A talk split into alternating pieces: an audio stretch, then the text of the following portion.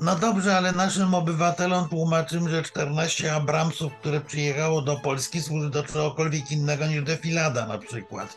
No i mają pokonać Rosję i Białoruś. No to jest tego typu bajanie. My tu mamy rozmawiać o y, polityce realnej. Y, Nowa Konfederacja była ostoją zawsze realizmu politycznego, więc powiedzmy sobie szczerze, nie chodziło o pokój, chodziło o starcie o globalne południe. To ma na, na celu zastraszać społeczeństwo, wywołać niepokoje, dzielić, osłabiać, bowiem ta cała, ta cała, te wszystkie przedsięwzięcia są zdefiniowane przez sztukę operacyjną rosyjską. I ubolewam bardzo, że wszyscy oceniający to, co robi właśnie armia rosyjska, czyli armia białoruska i to, co się dzieje w tej przestrzeni, jest oderwane od tego, co definiuje. Właśnie sztuka rosyjska operacyjna definiuje. Ona to określa w sposób jednoznaczny. Nazywa to, jest to określone, zdefiniowane, opisane dokładnie operacją informacyjno-psychologiczną z komponentem konwencjonalnym. Jeśli chodzi o ceny ropy, e, to e, one wzrost tychże cen jest w interesie przede wszystkim Arabii Saudyjskiej. E, wobec tego ograniczenie wydobycia e, jest w interesie wszystkich członków kartelu OPEC, chociażby z, e, przede wszystkim z Iranem na czele wbrew pozorom, bo na, na wzroście cen ropy naftowej na rynkach światowych najbardziej korzysta wbrew pozorom Iran.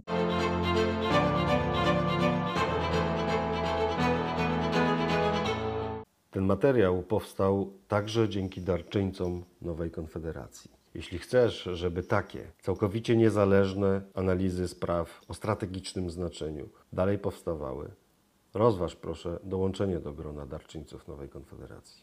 Bartłomiej Radziejewski. Dzień dobry, witam Państwa bardzo serdecznie w kolejnym dwutygodniku zagranicznym Nowej Konfederacji. Ja nazywam się Gabriela Masztawiak i po raz kolejny mam przyjemność rozmowy z znakomitymi gośćmi, z którymi dzisiaj skomentujemy sytuację międzynarodową. Na szczęście mamy ten przywilej, że żyjemy w bardzo ciekawych czasach i e, e, problemem staje się selekcja tematów tak naprawdę do takiego pojedynczego odcinka, ale postaramy się dzisiaj syntetycznie i tak ciekawie, na ile na ile tylko jesteśmy w stanie przedstawić Państwu e, obraz sytuacji, stan gry i układ sił e, w tym bardzo dynamicznie zmieniającym się świecie. A mówiąc o znakomitych gościach, mam oczywiście na myśli panów, pana ambasadora Jerzego Marka Nowakowskiego, naszego stałego współpracownika, komentatora, a Poza tym historyka, dziennikarza, publicystę, byłego ambasadora Rzeczpospolitej Polskiej na Łotwie w Armenii, a obecnie prezesa Stowarzyszenia Euroatlantyckiego. Dzień dobry, panie ambasadorze. Dzień dobry. Jest z nami pan generał Leon, Leon Komornicki, generał Dywizji Wojska Polskiego w stanie spoczynku, były szef Inspektoratu Szkolenia, e, zastępca szefa Sztabu Generalnego Wojska Polskiego, a obecnie przewodniczący zarządu Fundacji Poległym i Pomordowanym na Wschodzie. Witam, panie generale. Dzień dobry pani redaktor, dzień dobry panom, współuczestnikom tej debaty. I witam również pana Marcina Krzyżanowskiego, również znanego już z naszych łamów. Y, pan Marcin Krzyżanowski jest orientalistą, przedsiębiorcą, wykładowcą akademickim oraz byłym dyplomatą, ponieważ był e, w e, konsulem ambasady RP w Kabulu oraz kierownikiem Wydziału Polityczno-Ekonomicznego ambasady RP również w Kabulu. Witam panie e, Marcinie. Dzień dobry pani, dzień dobry panom i dzień dobry naszym widzom.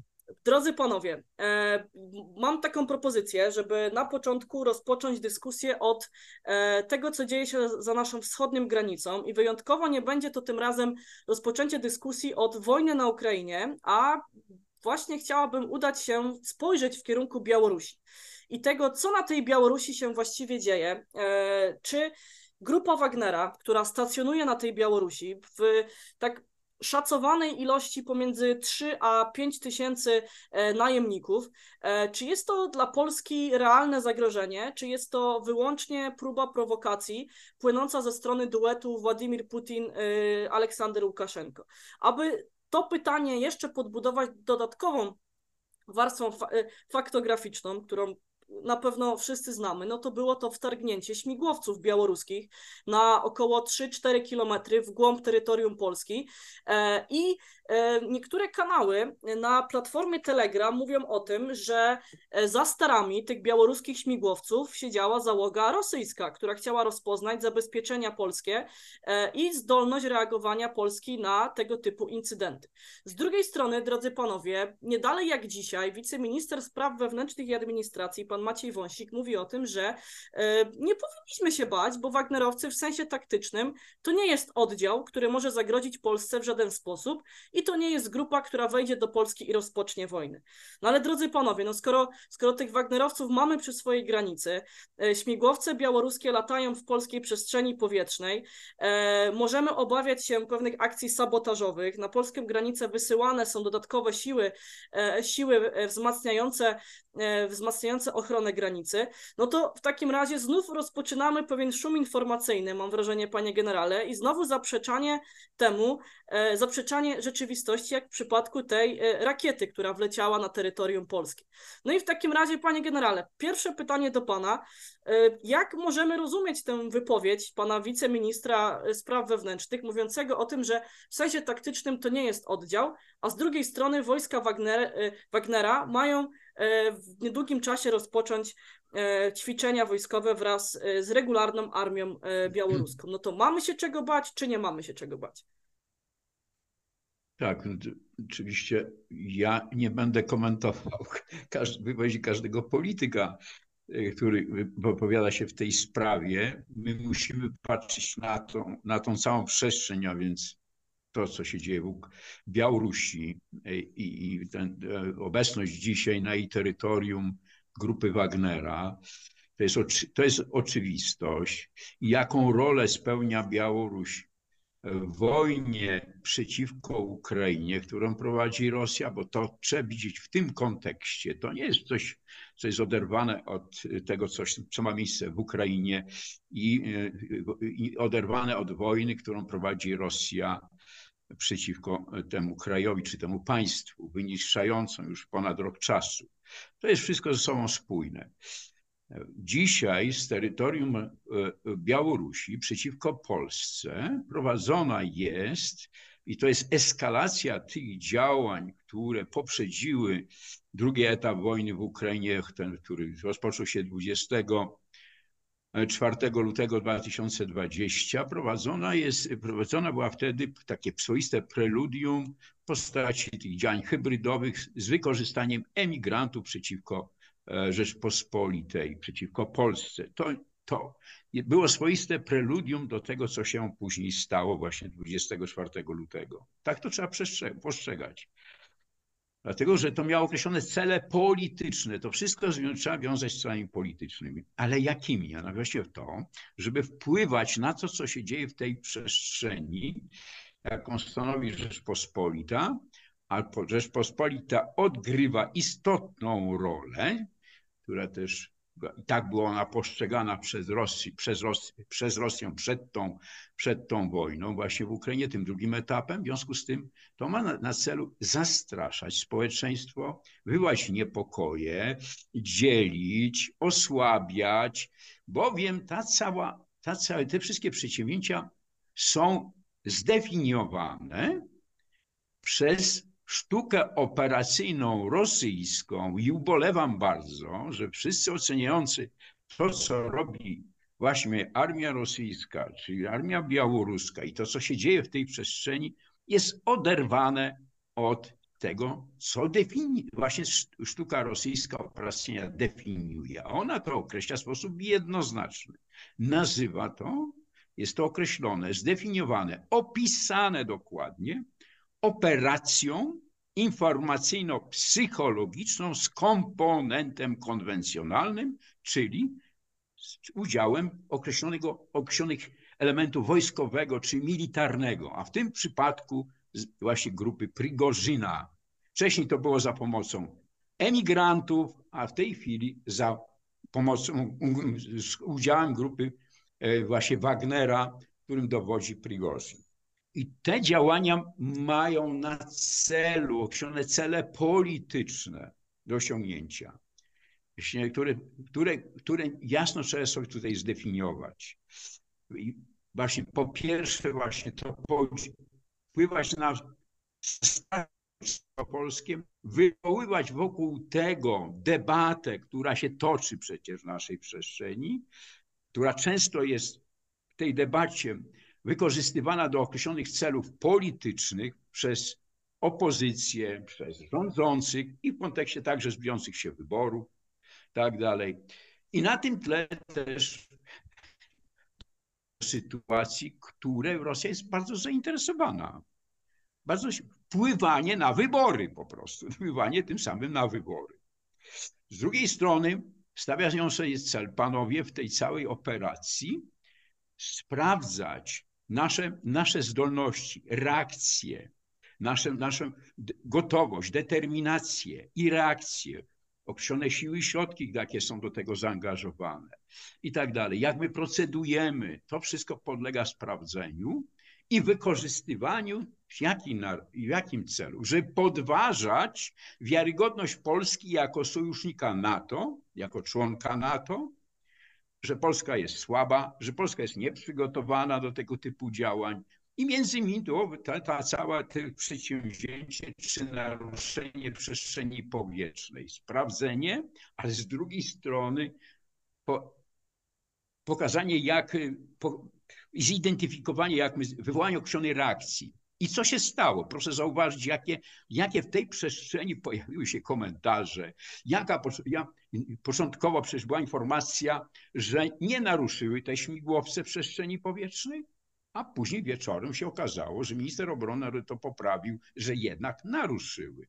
I ponownie dowódca operacyjny mówił co innego, a minister obrony narodowej już wieczorem co innego. Czyli panie generale, nie wyciągnęliśmy żadnych wniosków z tego incydentu z rakietą znalezioną na, na, na terenie tak. Polski. Ta sama, ta sama na... linia obrony, tak? Najpierw zaprzeczamy, Dokładnie a tak. dopiero później przyznajemy, zrzucając winę pomiędzy poszczególnymi No więc pytanie, no bo faktycznie ta przestrzeń została naruszona. A przecież jak działa system, bo to kwestia obrony powietrznej kraju, to jest, za które odpowiada dowódca operacyjny, to jest system przecież, który składa się z posterunków stacji radiolokacyjnych, posterunków obserwacyjnych, które Straż Graniczna ma. Tam są i drony, tam są i posterunki obserwacji wzrokowej i tak dalej.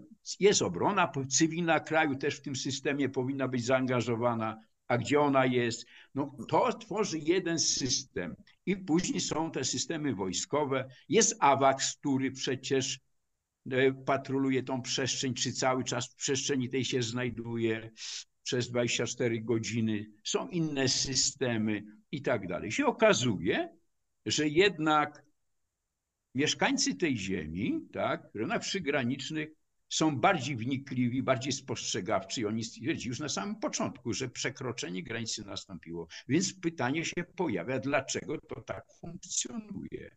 Dlaczego tak to wygląda. Dlaczego nie wyciągnięto wniosków do tej pory? Dlaczego nie uporządkowano tego? Dlaczego tego też nie skonfigurowano?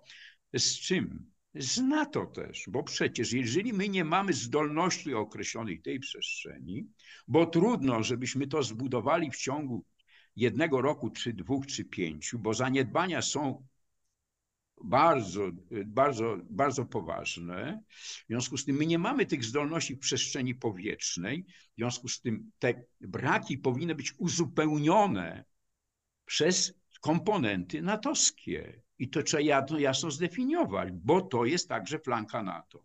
I z drugiej strony Wojsko Polskie powinno jasno określić, czy też zdefiniować scenariusze tych działań, scenariusze tych działań każdy, każdej przestrzeni i każdej sytuacji, które mogą nastąpić na granicy Rzeczpospolitej z Białorusią, bo nie tylko naruszenie przestrzeni powietrznej, ale także akty sabotażu, dywersji, wykorzystywania do tego właśnie emigrantów.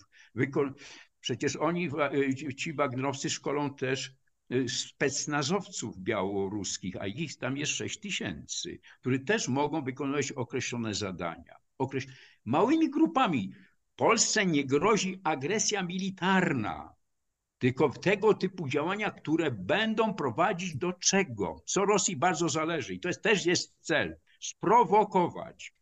Sprowokować do działań takich, które miały charakter zbrojny, użyciem broni.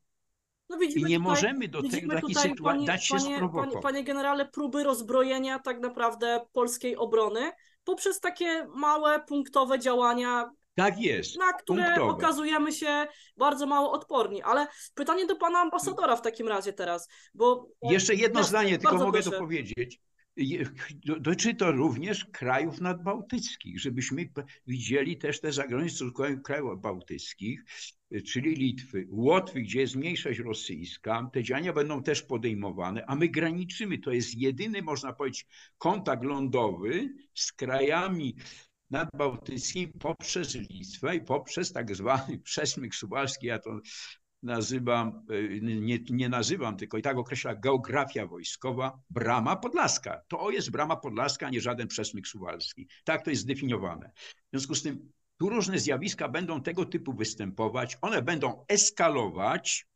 tak? I właśnie tego typu działania, dzia- działania małymi, pojedynczymi grupami, nie będzie to jakieś działanie, którym, jak to porównał jeden z panów generałów, przekroczenie przestrzeni powietrznej przez śmigłowce z kroczeniem na terytorium Rzeczpospolitej batalionu czołgów. No to jest jakieś nie bardzo niebezpieczna narracja, bardzo niebezpieczna narracja Czyli i ocena. Mhm. Podsumowując, w takim razie możemy spodziewać się prowokacji na granicy, użycia nawet broni, tak, wobec naszych strażników granicznych, akcji sabotażowych, dywersyjnych, niczego nie możemy wykluczyć. A z drugiej strony, panie ambasadorze, no na terytorium Polski wlatują maszyny wyposażone w bardzo zaawansowany rosyjski system samoobrony. Wlatują śmigłowce, które są e, używane przez białoruski specnaz do, do wykonywania bardzo niebezpiecznych misji bojowych. E, No a z drugiej strony otrzymujemy komunikat ze strony NATO, w- bardzo bym powiedziała ogólny, mówiący o tym, że NATO ściśle monitoruje wszelkie działania wojskowe na Białorusi. Nie widzimy żadnego bezpośredniego ani pośredniego zagrożenia militarnego ze strony najemników Wagnera dla naszych sojuszników, ale pozostajemy czujni. To samo słyszymy ze strony Stanów Zjednoczonych. Między innymi rzecznik Rzecznik Departamentu Obrony stwier- stwierdził wręcz, że on to tak naprawdę nie słyszał tego y, oświadczenia Polskiego Ministerstwa Obrony Narodowej i on czeka na to, co powiedzą Polacy. A Polacy w tym samym czasie przerzucają się odpowiedzialnością za, y, za to, kto powinien podjąć decyzję i tak naprawdę Polacy sami szukają, e, szukają dowodów na to, że śmigłowce przekroczyły polską granicę. Uspokoił Pana taki komunikat y, y, y, Sojuszu Północnoatlantyckiego? Pani redaktor, tutaj mamy e, do czynienia z e, wieloma, jak e, mawiano w minionych czasach, różnymi puszkami Pandory. Ja zacznę od jednej prośby do pana generała, czy szerzej do nas wszystkich. Nie używajmy określenia kraje nadbałtyckie. Bałtów to wkurza do nieprzytomności, bo to jest kopia rusycyzmu. Mówimy kraje bałtyckie, a nie nadbałtyckie. To nie jest Prybałtyka. E, Bardzo często są nad Bałtykiem, no z punktu widzenia. E, No tak, ale, ale, ale oni, oni chcą, żeby mówić kraje bałtyckie. No. E, Podobnie zresztą no jest tak dokładnie to samo jest z Kaukazem Południowym, który nie lubi, jak się mówi o nim za Kaukazie. Ale to, to, to drobiazg. Natomiast e, pani pyta o śmigłowce i o reakcję. Otóż pan generał zwrócił bardzo słusznie uwagę na to, że przestrzeń e, powietrzna jest monitorowana nie tylko, a właściwie nawet nie przede wszystkim przez nas, a przede wszystkim przez Sojusz Północnoatlantycki.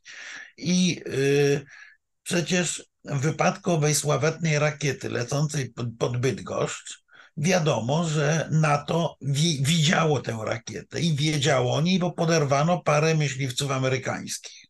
Co więcej, w wypadku tej rakiety ja bym nie wykluczał, że nasi sojusznicy główni otrzymali informację, że ta rakieta wlatuje, ponieważ nie jesteśmy w stanie wojny. To jest rakieta, która może przenosić ładunek atomowy, y, więc y, strona rosyjska powinna była i ja zakładam, że mogło tak nastąpić, wykonać telefon informujący o tym, że taka rakieta leci, gdzie nie bójcie, bo ona ma betonowy, betonowy ładunek, a nie, a nie ładunek atomowy. I jest pytanie, kiedy, jak i w jaki sposób nas o tym powiadomiono. W Pol- wiadomo, że w momencie, kiedy te helikoptery wlatywały nad Białowieżę, nad Polską, nad tym obszarem, między innymi patrolował amerykański IWAX, który potem wrócił do Ramstein. Czyli prawdopodobnie Amerykanie to widzieli, bo myśmy mogli nisko lecących helikopterów rzeczywiście na radarach nie zauważyć. Aczkolwiek one nie leciały tak nisko. No, informacja jest o pułapie 300 metrów. No, to jest normalny pułap dla helikoptera ale mogły, e, ale mogły te systemy radiolokacyjne zmylić, bo jednak był to, był to, był to pułap na tyle niski, System radiolokacyjny naziemny mogły zmylić, raczej nie mogły zmylić IWAXa, e, gdzie to powinno pojawić. E, więc znowu niewykluczone, że sojusznicy wiedzieli i ja mam wrażenie, że polityka informacyjna Sojuszu Północnoatlantyckiego jest taka, żeby no jak w balladzie Młynarskiego, nie denerwować babci. Czyli nie, nie spieszyć się z informacjami o tego typu incydentach. Mam takie wrażenie, nie mam takiej wiedzy, ale, ale zakładam, że NATO jest na tyle sprawne, że to widziało, że być może widziało, bo prominentni politycy polscy, którzy mają dostęp do wielu informacji, mówią, że tych rakiet, które wleciały do nas, nie była jedna, tylko trzy. Więc jak się idzie na grzyby, to trzeba uważać, bo można znaleźć rakietę.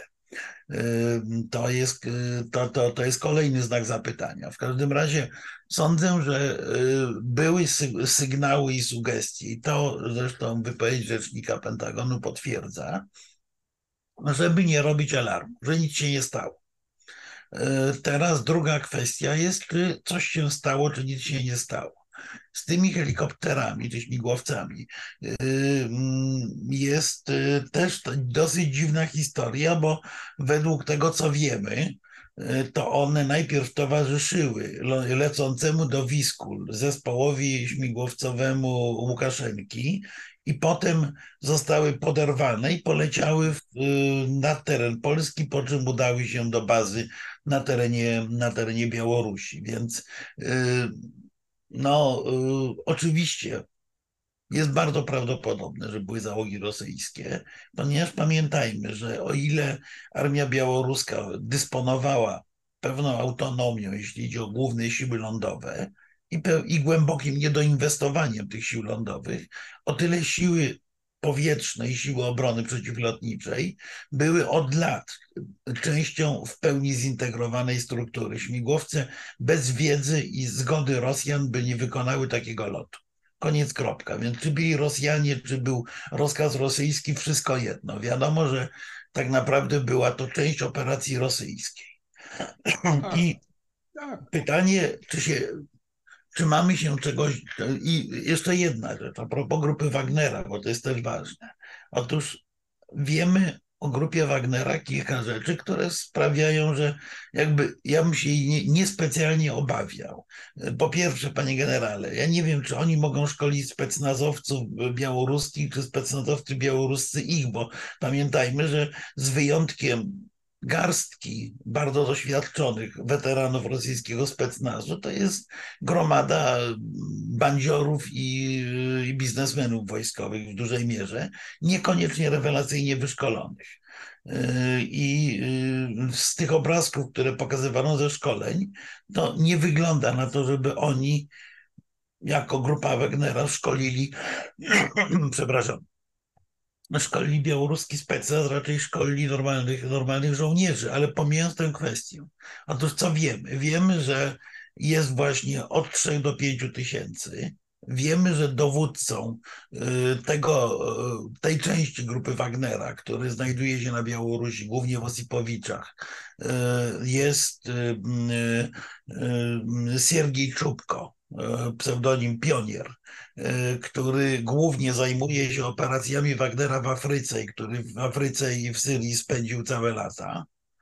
E, I wiemy również, że e, z przedostatnich, z ostatnich dwóch dni wiemy o informacjach, że co najmniej dwa samoloty wyleciały transportowe, prawdopodobnie z Wagnerowcami, wyleciały z Białorusi do Nigru. Y, Wiemy, że 19 lipca Prigorzyn y, na spółkę z Utkinem, czyli tym sławnym Wagnerem, głównym dowódcą grupy, byli w Osipowiczach i zapowiedzieli żołnierzom, że będą przetransferowani w części do Afryki. Wobec tego to powinien nasz wywiad wiedzieć, a nie wiem, czy wie, yy, że, yy, jakie są realne zamiary, bo jest pytanie, czy na to by wskazywały dwie rzeczy. Po pierwsze, że dowodzi właśnie nimi Czubko. Po drugie, że na razie mieszkają w namiotach i mm, kwatery, które budują, mają wyraźnie charakter tymczasowy. Czy grupa Wagnera nie została wysłana na Białoruś po to, żeby afera związana z jej buntem przyschła i żeby mogła być z, pod mniejszą kontrolą międzynarodową przetransferowana do Afryki? Czy też grupa Wagnera została wysłana po to, żeby uczestniczyć w procesie prowokacji granicznych? Czy wreszcie, co ja bym uważał za najbardziej prawdopodobne, i to, i to.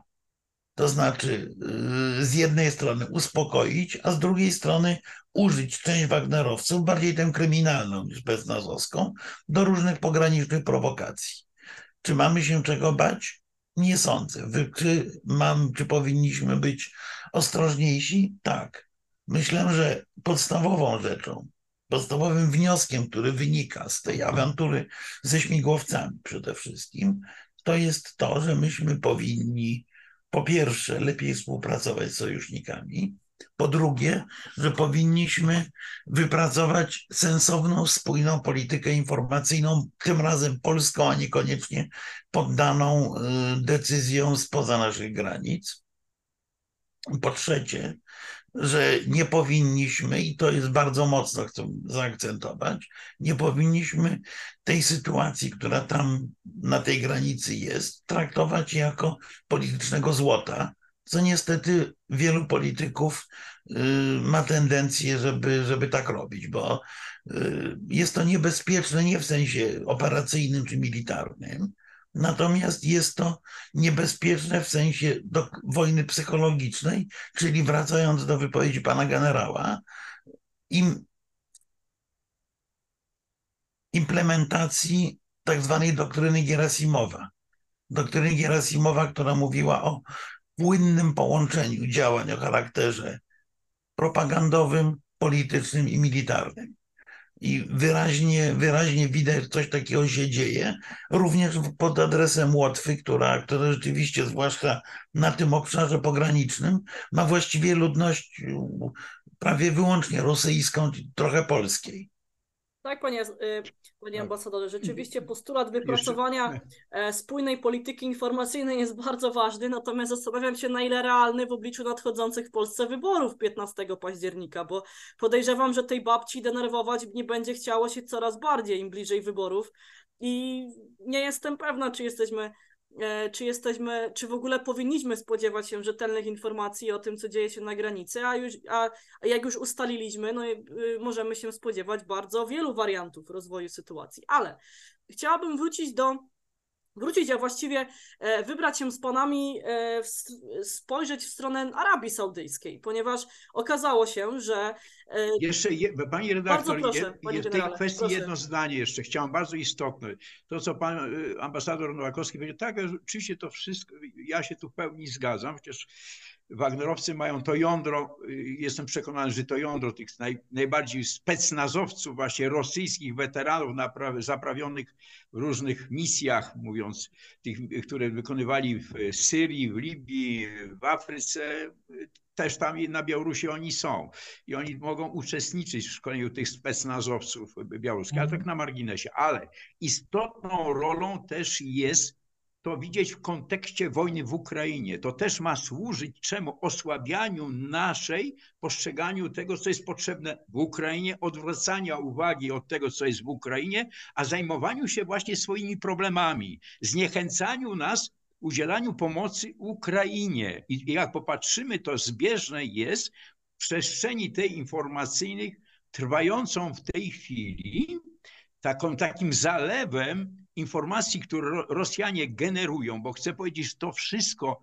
co, co często nam je się uważa za, za, za właściwą ocenę, jest budowane na, na bazie rosyjskiej dezinformacji, bo oni podają nam to, czego my oczekujemy, a szczególnie mnie niepokoi ciągle właśnie korzystanie z tej narracji opartej na rosyjskiej dezinformacji oceny wygłaszane przez naszych byłych wojskowych. Są niepokojące. One, one ulegają ciągłej zmianie i tam nie ma stabilizacji.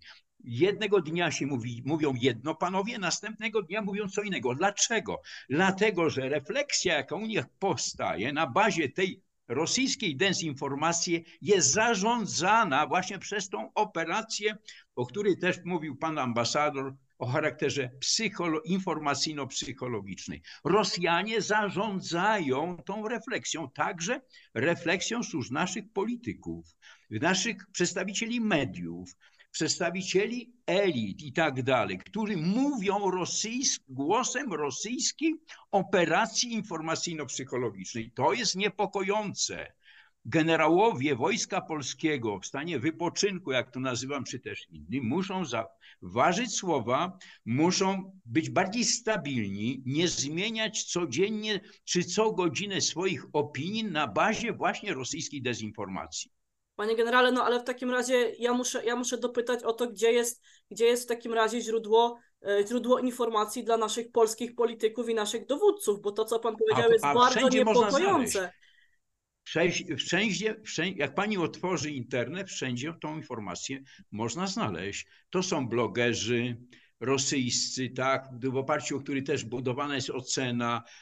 Nie, jaka jest wiarygodność, że oni mówią to, co jest rzetelne i prawdziwe? Żadna. Nie można na tej bazie oceniać. To są także, Ukraina też dezinformuje, to też ona dezinformuje, ona też tę operację prowadzi. Musimy to też widzieć i ważyć słowa, nie podlegać emocjom, nie może być gorących głów, więcej stabilności, więcej powagi i tym, że to się udziela społeczeństwu. My to... Co- Panie generale, e, zgoda, natomiast wrócę do tego, czym skończyłem poprzednią wypowiedź jeszcze raz. Tak, Potrzebna jest spójna, rozsądna polityka informacyjna dokładnie. władz Tak polskich, a nie opowiadanie na granicy, że napadł na, na nas Tusk na spółkę z Wagnerem. Tak, ale to wszyscy politycy wykorzystują, natomiast ja... No nie, no ale, od, ale odpowiedzialność rządu, przepraszam Panie- bardzo, odpowiedzialność rządu w sytuacji realnego zagrożenia państwa polega na tym, żeby y, wyjąć y, pewne kwestie poza nawias walki politycznej, a nie wkładać je jeszcze bardziej. Panie ambasadorze, trzeba przywrócić rangę sztabu generalnego w polityce informacyjnej. Tak to robi sztab Ukrainy, też przecież informuje, co się dzieje i sztab generalny powinien takie informacje, nie, które nie zawarta jest żadna tajemnica, która jest rzetelną wojskową oceną i na tej podstawie trzeba budować narrację, a nie na bazie odczuć, czy też jakichś komunikatów, blogerów, bo u nas jest zalew. Dezinformacji jest ogromny, panie ambasadorze, ogromny zalew dezinformacji. Ogromny. I społeczeństwo nasze jest zdezorientowane i o to Rosji chodzi. Ona tym zarządza. Jeżeli nie ma tej polityki informacyjnej, której wojskowej, wojskowej, bo poli- politycy mają swoje prawa, swoje obowiązki, walka polityczna, teraz te wybory, natomiast Sztab Generalny Wojska Polskiego powinien takie komunikaty wydawać profesjonalnie, tak to czynią inne armie. Przecież armia ukraińska, Sztab Generalny ogłasza codziennie komunikat jest, tak? Operacyjny. Ten, który podawany jest Rosy- ukraińskiemu społeczeństwu. I na tej podstawie jest budowana ocena, a nie każdy sobie gdzieś tam coś znajduje i ocenia, i publikuje. I co, i co się dzieje? Oceniane jest zawsze to, co jest najwyższą się cieszy popularnością, że jest sensacją, że jest, jest wywołuje sensację, emocje, lajkowanie, oceny na tej podstawie, no to jest przerażające, to jest nie, bardzo niebezpieczny trend. zjawisko. Zgoda, ale to jest kłopot, z którym mamy do czynienia na wielu, wielu Tak, fragmentach polskiej tak, polityki. Polityka informacyjna. że Y, Ale więcej, mamy problem generalnie z zaufaniem, bo y, nie ukrywam, że, nasz, że y, te komunikaty, które były, nie specjalnie po, pozwalają na to, żeby z zaufaniem odnosić się do komunikatów rządowych y, czy traktować je jako pełną informację. Ja sobie nie wyobrażam sytuacji, w której w Stanach Zjednoczonych pojawiają się tego typu komunikaty i ludzie za to odpowiedzialni pozostają na swoim stanowisku.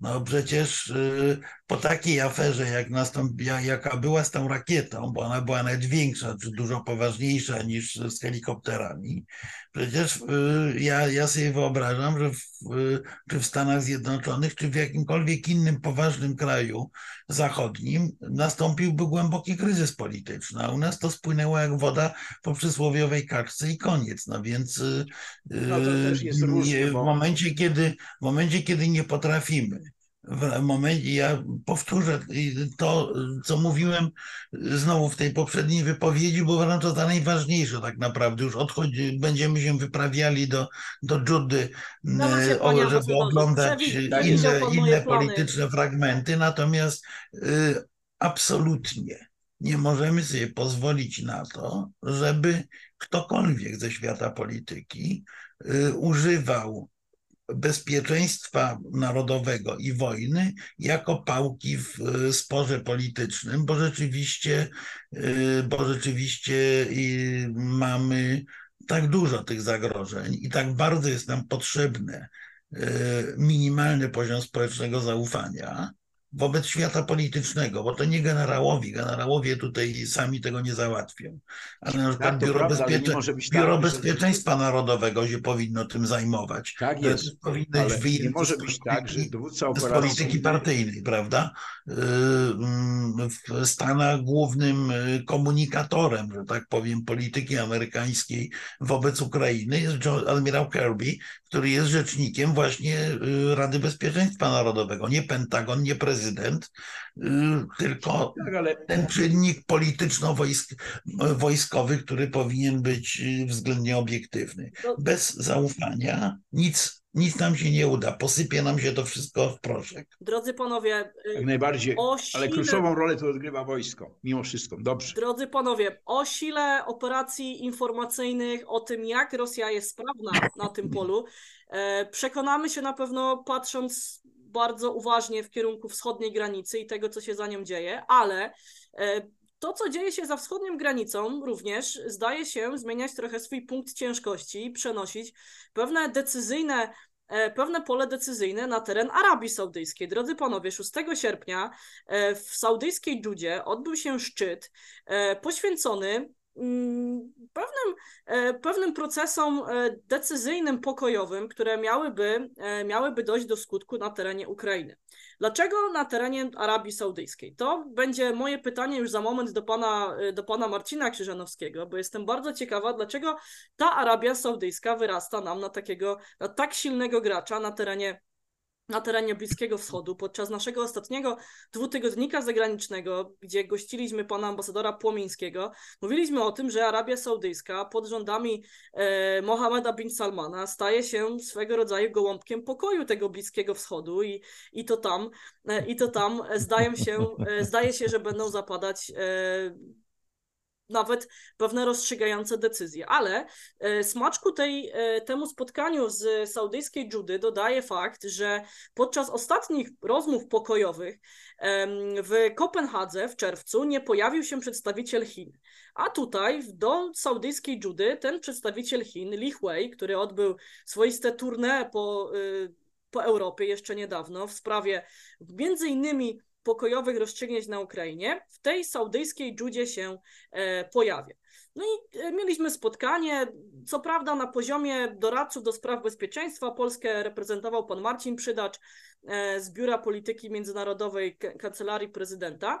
No ale w takim razie, panie Marcinie, jakimi konkluzjami zakończył się ten szczyt w związku z tym i dlaczego w Arabii Saudyjskiej? Skąd, skąd, skąd pomysł, żeby to Dżuda stała się miejscem e, tego typu rozmów?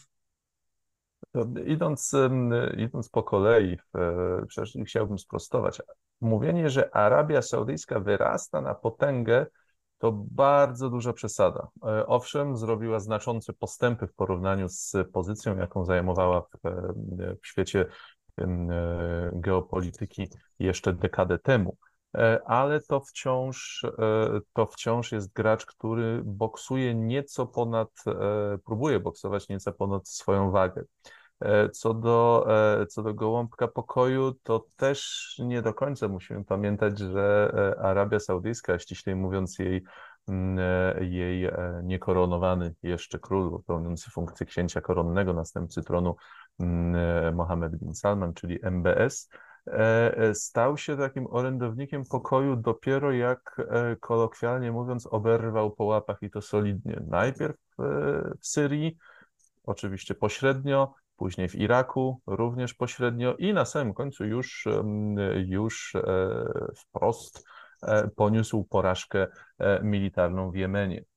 To notabene jest jedna z, z serii przyczyn, dla których w końcu udało się, e, udało się e, osiągnąć porozumienie między w Arabią Saudyjską a Chinami. MBS po prostu doszedł do wniosku w pewnym momencie, że pomimo niesamowicie rozbudowanej maszyny wojskowej, militarnie Arabia Saudyjska, militarnie i politycznie Arabia Saudyjska nie była w stanie powstrzymać, a cóż dopiero wyprzeć, wyprzeć e, irańskich wpływów w Iraku, Syrii, gdzie obecnie wpływy Arabii Saudyjskiej są, no nie mówię, że zerowe, ale niewspółmiernie małe w porównaniu do, e, do irańskich. E, okazało się, że na sąsiadujący i, i, i, najbiedniejszy spośród krajów arabskich Jemen, no to jednak też za mało. Po drodze jeszcze zdarzył się konflikt polityczny i blokada Kataru, która też okazała się ze strony politycznej, militarnej, dyplomatycznej i geoekonomicznej, jakiejkolwiek innej, straszliwym niewypałem, porażką wizerunkową i tak dalej, i tak dalej.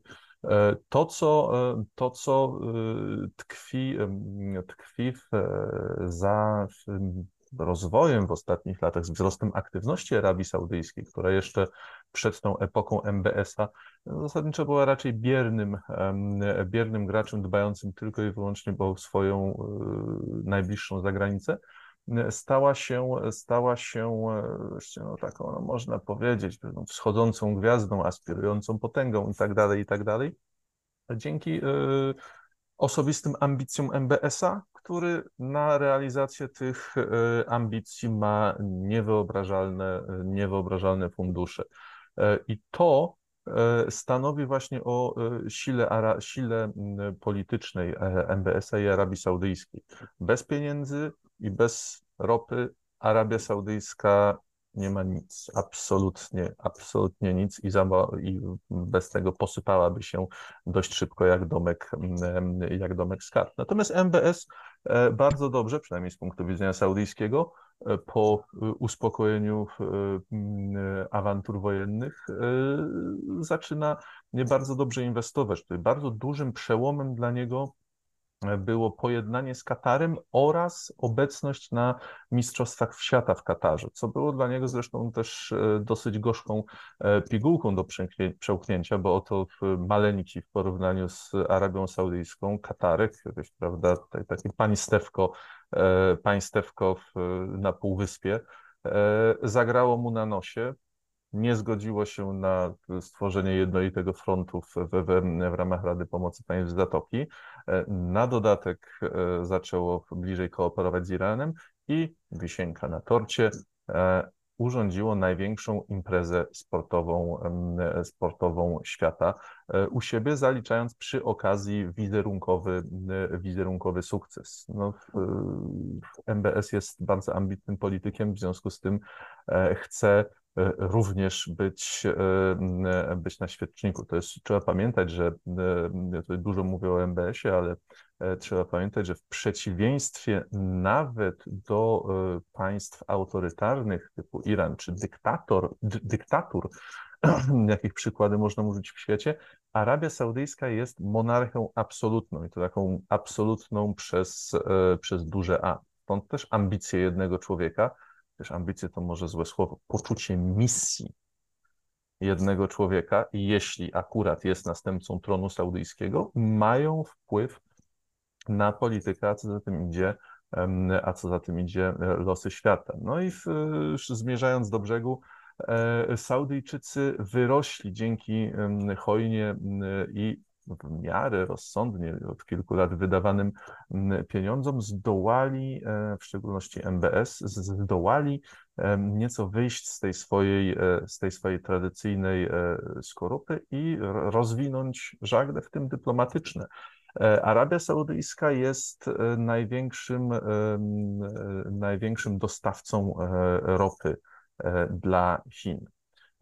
Stąd też oczywiście daleki jestem od stwierdzenia, że w związku z tym, e, w związku z tym e, Arabia Saudyjska dysponuje jakimś prawda, lewarem politycznym w stronę, w stronę Chińczycy. Chińczycy mogliby zastąpić saudyjską ropę chociażby irańską, e, więc Saudyjczycy nie mają, nie mają aż tak dużego pola na, do manewru, ale z racji faktu, że Chińczycy też dbają o, o, o swój wizerunek, o dobre relacje ze wszystkimi, no to na nieobecność w Danii mogli sobie pozwolić, no bo czemu nie? E, natomiast nieobecność w Arabii Saudyjskiej byłaby pewnym afrontem wobec MBS-a, no a na co to? Po co, po co psuć dobrą atmosferę, po co psuć dobre interesy?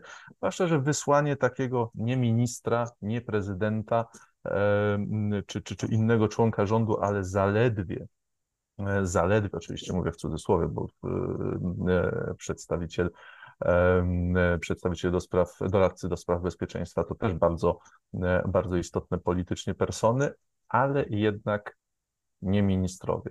Więc wysłanie na takie z dyplomatycznego, politycznego punktu widzenia spotkanie relatywnie niskiego szczebla nie jest żadnym problemem dla Chin, a unikają, tak jak mówiłem, w ten sposób, w ten sposób niezadowolenia, Panie Marcinie, niezadowolenia a czy MBS. to nie jest przypadkiem taka próba lekkiego sądowania tego, co się temu globalnemu południu bardziej, bardziej opłaca? No bo tutaj z jednej strony mamy spotkanie w Judzie, teoretycznie poświęcone pokojowym rozmowom na temat zakończenia wojny na Ukrainie, ale z drugiej strony przecież Arabia Saudyjska ciągle podaje pomocną dłoń Rosji. No, przypominamy sobie kwiecień, porozumienie krajów OPEC Plus o tym, że y, ograniczamy wydobycie ropy naftowej, później w czerwcu kolejne cięcia w tym wydobyciu. Y, cena ropy rośnie, y, Rosji jest to na rękę, a z drugiej strony Arabia Saudyjska organizuje takie właśnie spotkanie jak to 6 sierpnia. No i tutaj widzimy y, konsolidację tego, y, tego globalnego południa, tak? Czyli co, znów wychodzi ta sprawność MBS-a rzeczywiście w tej polityce międzynarodowej? jeśli chodzi, znaczy po pierwsze y, MBS nie podał nigdy w pomocnej dłoni Rosji. Jeśli chodzi o ceny ropy, e, to e, one wzrost tychże cen jest w interesie przede wszystkim Arabii Saudyjskiej. E, wobec tego ograniczenia wydobycia jest w interesie wszystkich członków kartelu OPEC, chociażby z, i przede wszystkim z Iranem na czele, wbrew pozorom, bo na, na wzroście cen ropy naftowej na rynkach światowych najbardziej e, korzysta wbrew pozorom Iran, bo jako, jako, że Iran jest, a w szczególności handel irańską ropą jest przedmiotem bardzo poważnych sankcji amerykańskich, no to robienie interesów z Iranem jest wysoce kłopotliwe i przy niskich cenach ropy zasadniczo nieopłacalne. Natomiast jeśli te ceny zaczynają, zaczynają zwłaszcza, zwłaszcza jeśli uwzględnić tendencje długo i średnioterminowe, rosnąć, no to wtedy to ryzyko e, robienia interesów z Iranem, ryzyko kupowania irańskiej ropy no już nie jest takie ryzykowne, już jest, już jest bardziej opłacalne, więc tutaj unikałbym łączenia e, MBS-a z, z Rosją jako taką. Owszem, MBS. No, Rosjanie bardzo zabiegali o to, tak, żeby tak. OPEC e, zmniejszył wydobycie w odróżnieniu od Amerykanów, którzy z kolei zabiegali, żeby to wydobycie zwiększyć. I zwykle te prośby amerykańskie były uwzględniane, y, bo y, panie Marcinie, no tak naprawdę Arabia Saudyjska jest jednym z niewielu krajów, który ma linki do trzech największych graczy, linki Dokładnie. w cudzysłowie, Ros, Rosjanie, bo Bin, Bin Salman rozmawiał z Rosjanami przed sesją OPEC i oczywiście mówił im, że to wyłącznie z głębokiej miłości i przyjaźni do Moskwy. Arabia Saudyjska tak się zachowuje. Ma bliskie relacje z Chińczykami, nie tylko dlatego, że jest największym dostawcą na tamten rynek, ale dlatego, że Chińczycy potrzebują Arabii Saudyjskiej jako partnera, który pozwoli Chinom być mocniej obecnym na szerokim Bliskim Wschodzie. Dokładnie. Bo pozostali partnerzy, Chińczycy jednak wcześniej inwestowali właśnie w relacje z Iranem y, i pozostali partnerzy no, mieli pewne wątpliwości. Y, Arabia Saudyjska posiadała y, siłę polityczną, żeby przepraszam, w cudzysłowie, uczynić koszernymi zabiegi chińskie dla y, pozostałych uczestników tej wspólnoty. Z kolei y, dla Stanów Zjednoczonych, no jednak y, książę koronny jest nawet lepszym klientem niż minister Błaszczak O, który się tak. stara, ale oczywiście y, nie jest w stanie kupować tyle amerykańskiego uzbrojenia, co Saudyjczycy. Wobec i y, co nie, ten, więcej, nie, ten, nie, ten poziom, nie ten poziom tak, zamożności. i, co więcej, y, i co więcej, Arabia Saudyjska jest w oczach Amerykanów kluczowym zupełnie partnerem, jeśli idzie o zagwarantowanie bezpieczeństwa Izraelowi. To, że y, Amerykanom udało się doprowadzić do rozmów izraelsko-saudyjskich i y, zbliża, y, Saudowie zbliżają się do grona porozumienia jest też bardzo ważnym elementem. Wobec tego, oczywiście, mając te atuty, Bin Salman mógł licytować wysoko. Z drugiej strony jestem pełen najwyższego uznania, zarówno dla dyplomacji saudyjskiej, która potrafiła wyjść ze straszliwego cienia, w jakim utknęła po zabójstwie Khashoggiego, do roli państwa y, będącego brokerem y, może nie pokoju, ale y, kontaktów kontaktów. w skali globalnej. Tak, tak, tak. E, Znaczy do, tego, do, tego, do, do tego zmierzałem, że jeśli chodzi o konkluzję tego spotkania, no to właściwie one są żadne, bo jedyną konkluzją taką faktyczną jest to, że no, trzeba rozmawiać i będziemy No, dalej nie, rozmawiać. nie, nie, nie, nie, nie zgadzam się, nie zgadzam się, ponieważ e, pomimo braku komunikatu końcowego, e, właśnie ze strony saudyjskiej popłynął przekaz, że uczestnicy spotkania nadal będą brali jako podstawę rozmów plan pokojowy Zelenskiego.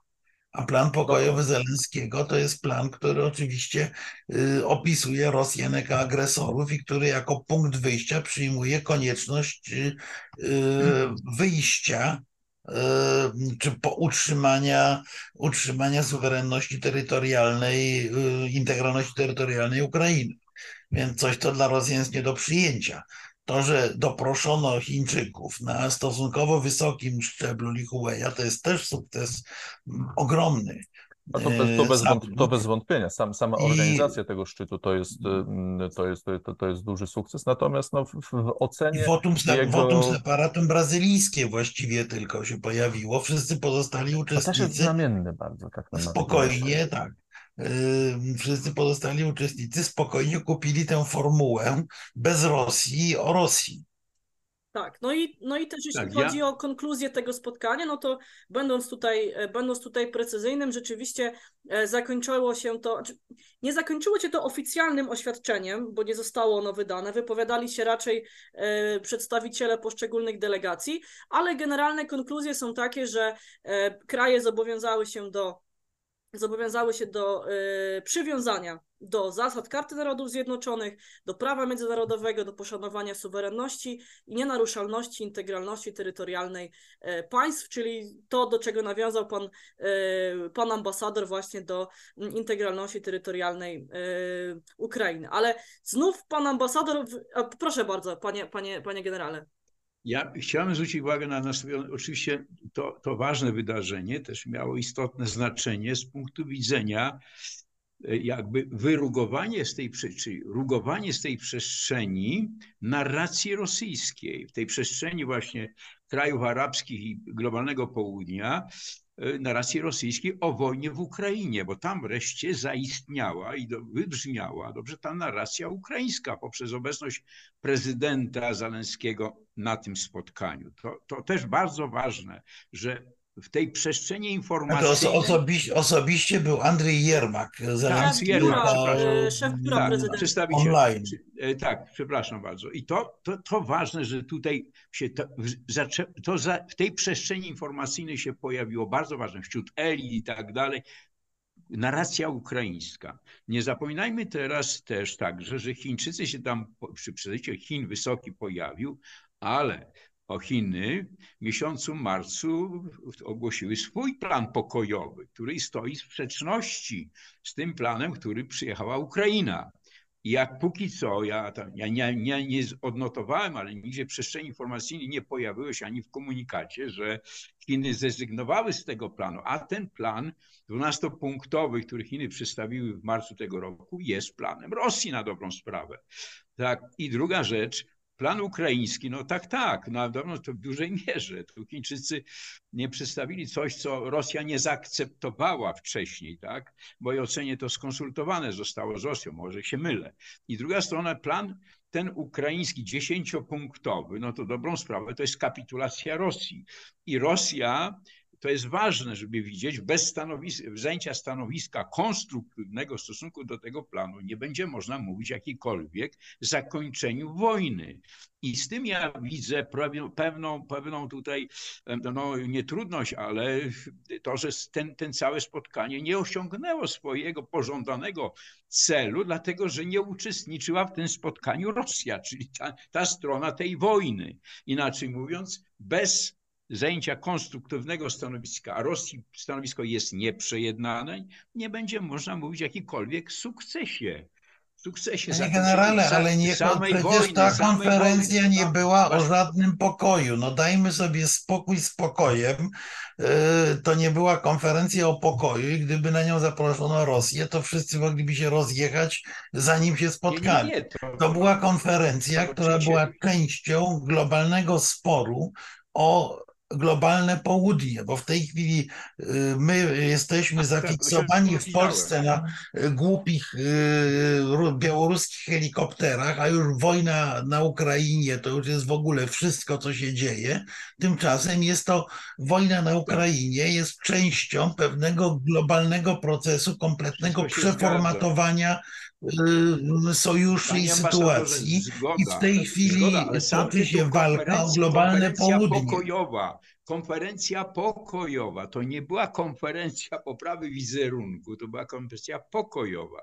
Więc pytanie. Panie generale, jak kto, ktoś mówi, że jest konferencja pokojowa, to znaczy, że ma ochotę toczyć wojnę. No przecież y, konferencji pokojowych mieliśmy tyle w historii, że i żadna jeszcze nie przyniosła Tak, pokoju. no, No więc dajmy sobie Kopenhadze mówię. też była konferencja pokojowa. Nie, no ale dajmy To wszystko sobie, da, da, dajmy sobie spokój z, z tym, żeby tam zapraszać Rosjan, ponieważ tak naprawdę w tej chwili te osie sporu światowego się, e, się tak poukładały. My nie widzieliśmy na przykład e, w, w Polsce w ogóle, nie było słowa o wizycie Ursuli von der Leyen e, w, na Panie Filipinach. ambasadorze, która o tym poukładała e, relacje Tak, europejsko-chińskie że- zupełnie inaczej. Nie ma tak. słowa o tym, że Irańczycy e, wprowadzili wojska i prowadzą ćwiczenia wojskowe na wyspach Abu Musa, na, na wyspie Abu Musa i na wyspach Tumb, które są obszarem spornym i które zamykają Zatokę Perską, co doprowadziło do szału absolutnego, Emiraty i tak dalej. To, to jest Panie Cała duża panie- gra.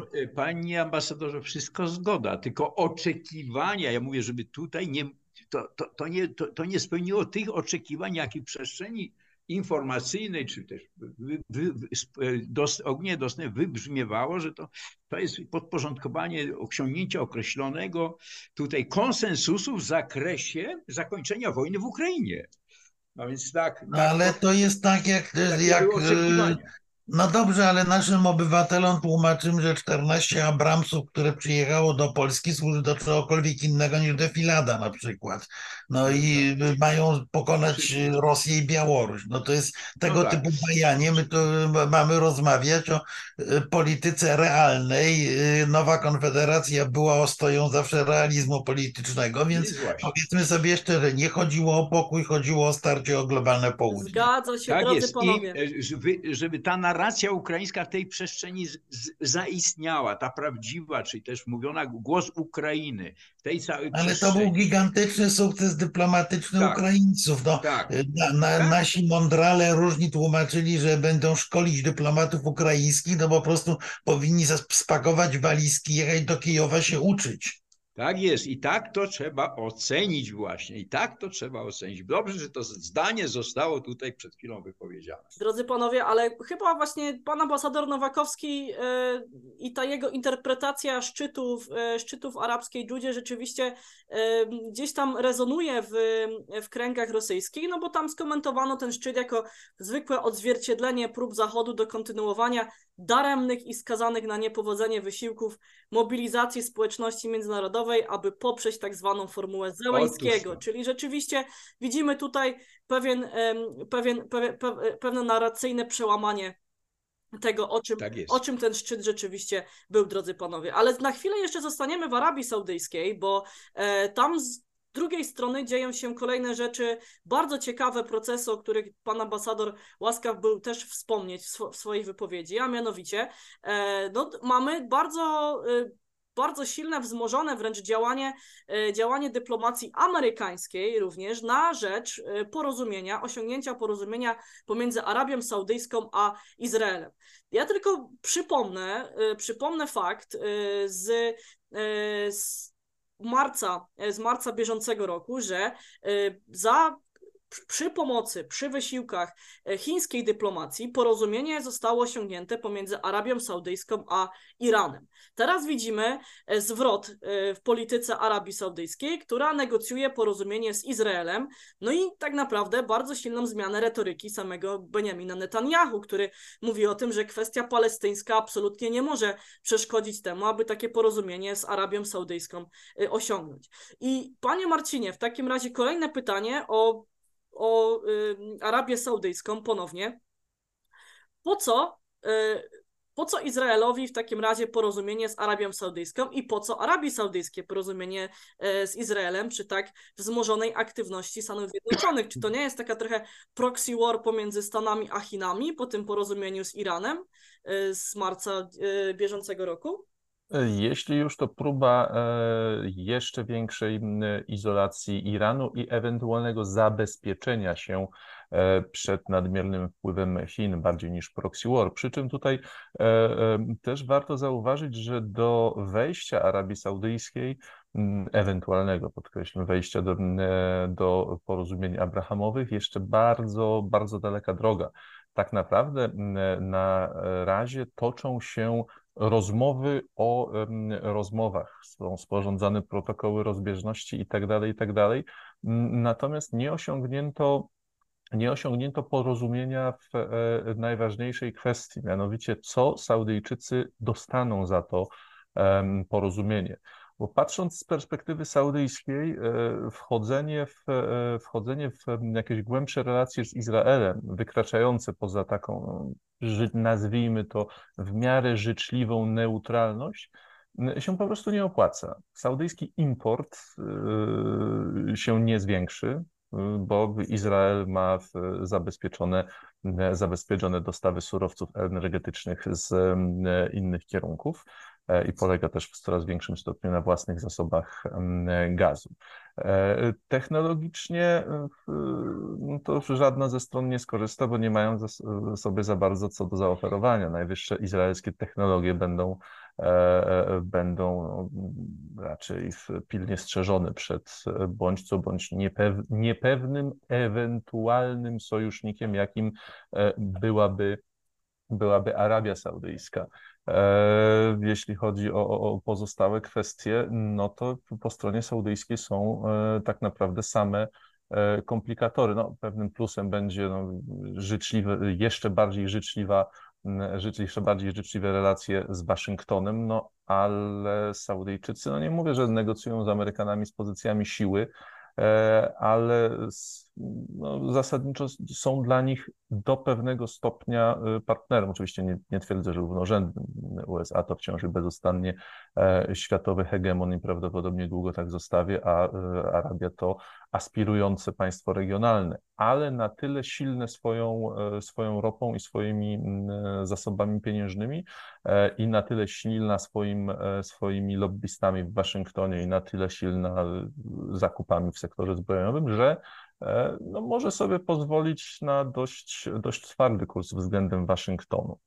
Podpisanie porozumień z Izraelem e, no, bardzo mocno zaszkodzi wizerunkowi e, króla Arabii Saudyjskiej, zarówno, nie mówię personalnie, tylko o stanowisku jako takim, za, za, mm, zaszkodzi wizerunkowi króla Arabii Saudyjskiej jako obrońcy wiary. Arabska ulica E, jest bardzo negatywnie nastawiona, arabska w sensie całego społeczeństwa arabskiego, nie, nie tylko Arabii Saudyjskiej, ale w przypadku Arabii Saudyjskiej jest to szczególnie widoczne, e, opinia publiczna jest nastawiona negatywnie do, do, do, do, do, do wszelkich porozumień z Izraelem. Oczywiście no, MBS-a może to nie obchodzić, bo jest, będzie monarchą absolutnym, ale na dłuższą metę jest to, jest to proces.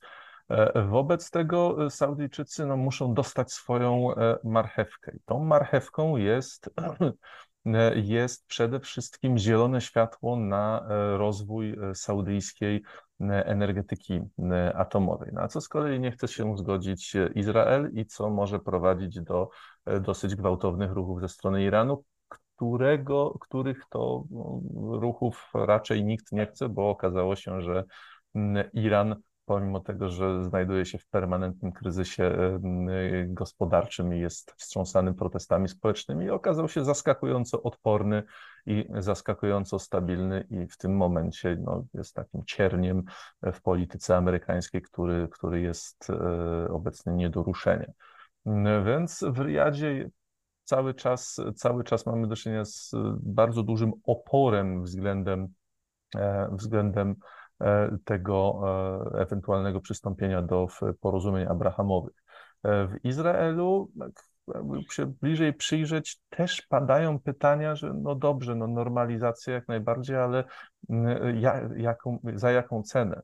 Co innego normalizacja sprzed kilku dekad z Jordanią i z, i z Egiptem, która zapewniła pokój, relatywny pokój na granicach e, Izraela, no a już takie, takie państwa jak Arabia Saudyjska są e, cieszącemu się amerykańskim parasolem Izraelowi no, dużo mniej e, dużo mniej potrzebne. Więc tak naprawdę jedyną stroną, której naprawdę chce tego porozumienia, są e, e, Amerykanie. Ze strony, ze strony amerykańskiej byłby to po pierwsze dla dowolnej, dowolnego prezydenta Stanów Zjednoczonych, byłby to ogromny sukces e, polityczny. I do tego na dłuższą metę poprawa, poprawa stanu architektury bezpieczeństwa na Bliskim Wschodzie. E, natomiast, jak wspominałem, no nie zawsze jest to wbrew pozorom zgodne z, z racją stanu, czy to Arabii Saudyjskiej, czy Izraela. Więc konkludując, jeśli Arabia Saudyjska faktycznie w sposób formalny e, przystąpi do porozumień abrahamowych, to to, co nastąpi, to nieprędko, E, i e, zarówno Amerykanie, jak i, e, jak i mm, Izrael będą musieli, metaforycznie rzecz ujmując, bardzo głęboko sięgnąć do kieszeni, żeby, żeby wyłożyć na stół odpowiednie argumenty, które przekonają Saudyjczyków. Znowu nie tylko sięgnąć do kieszeni, jeżeli można się wtrącić. Znaczy to metaforycznie, chodzi mi, chodzi mi o zarówno o podpisy, o, o zezwolenie na budowę y, elektrowni, pamiętam, no tak właśnie, bo bo pieniędzy, ja pieniędzy akurat Saudyjczycy mają dużo. Jednym z efektów tego globalnego nieładu jest to, że wszyscy w tej chwili się bardzo polubili atom i to, co jest argumentem dla Saudyjczyków, jest to między innymi to, że Izrael ma w ręku prawdopodobnie klucz do potencjalnego ataku na Iran, jeżeli Iran uzyska broń atomową.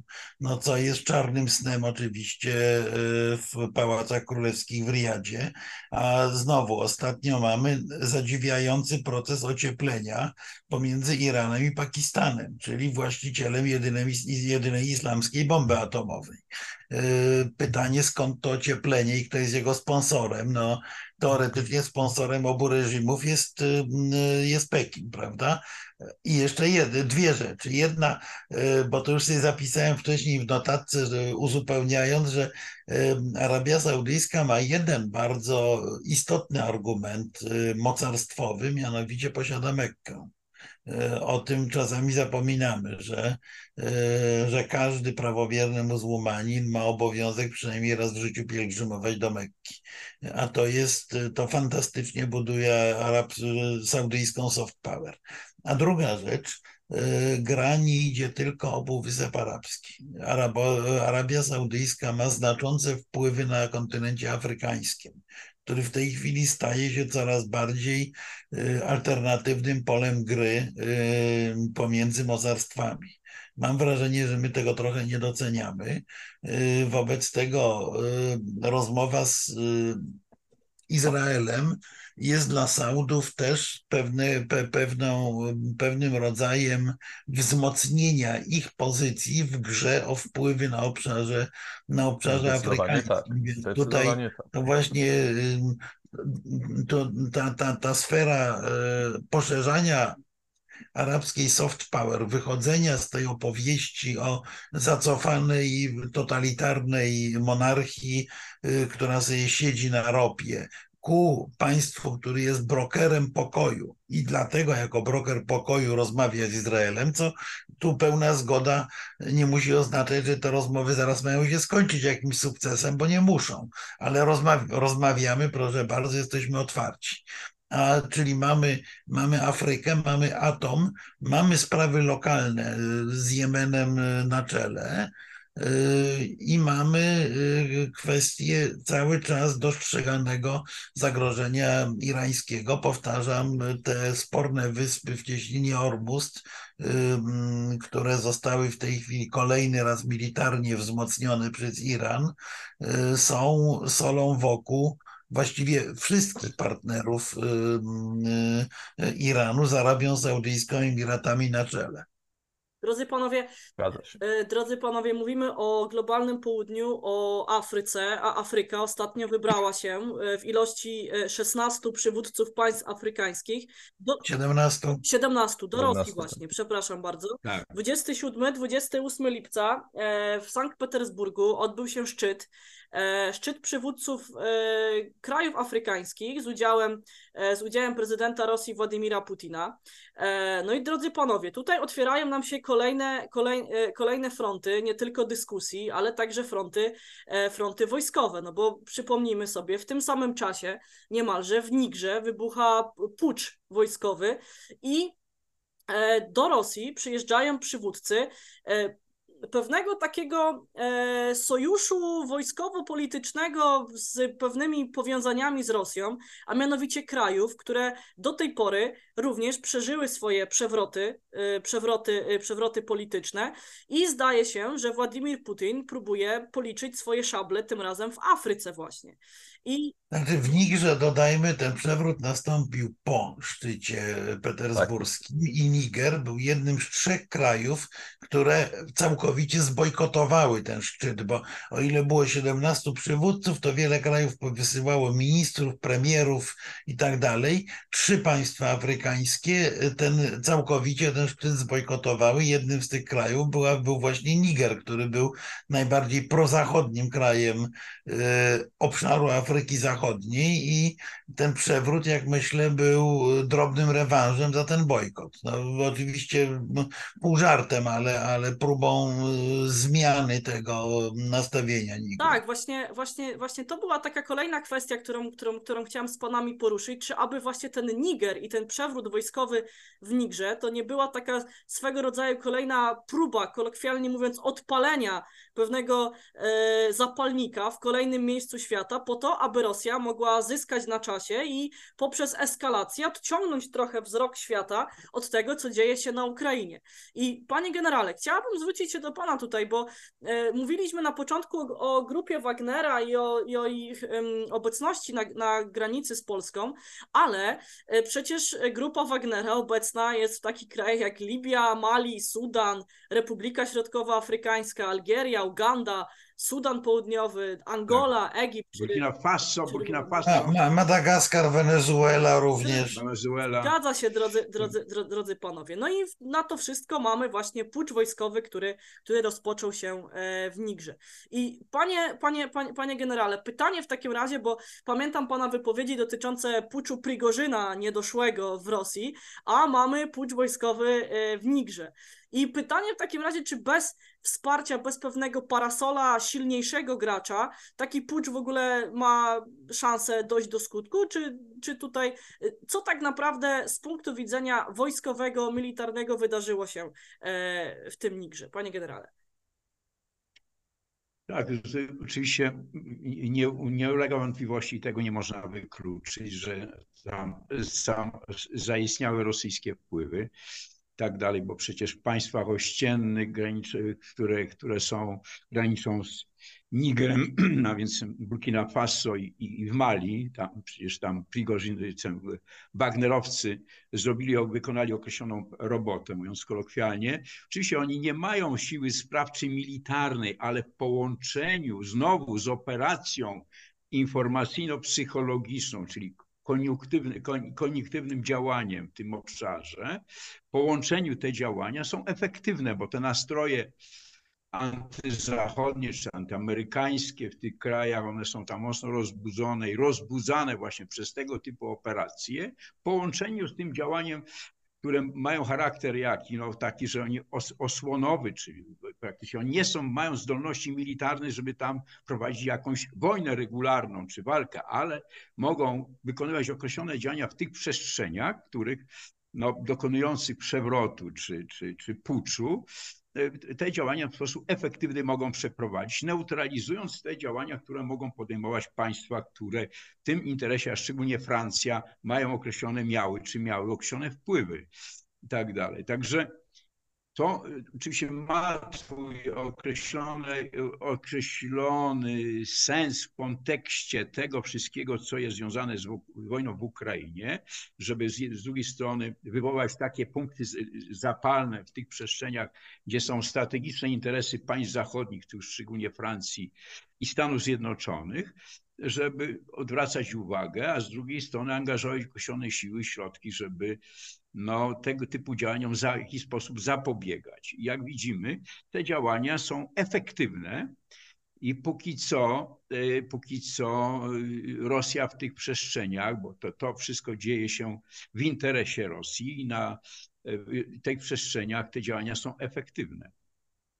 Panie generale. To świat jest, świat jest obszarem e, e, naczyń połączonych, proszę Państwa, i to doskonale widać na tym przykładzie. Przypominam, że wiceszef hunty z Nigru wybrał się na wycieczkę do Mali, zamawiając e, wizy, z kolei wizytę grupy Wagnera, a a z kolei no, rugowanie wpływów francuskich prawdopodobnie przyspieszyło do dostawy francuskich pocisków dalekiego zasięgu na Ukrainę i wyraźną zmianę postawy Francji jakiś czas temu wobec Wo- konfliktu ukraińskiego, usztywnienie postawy francuskiej.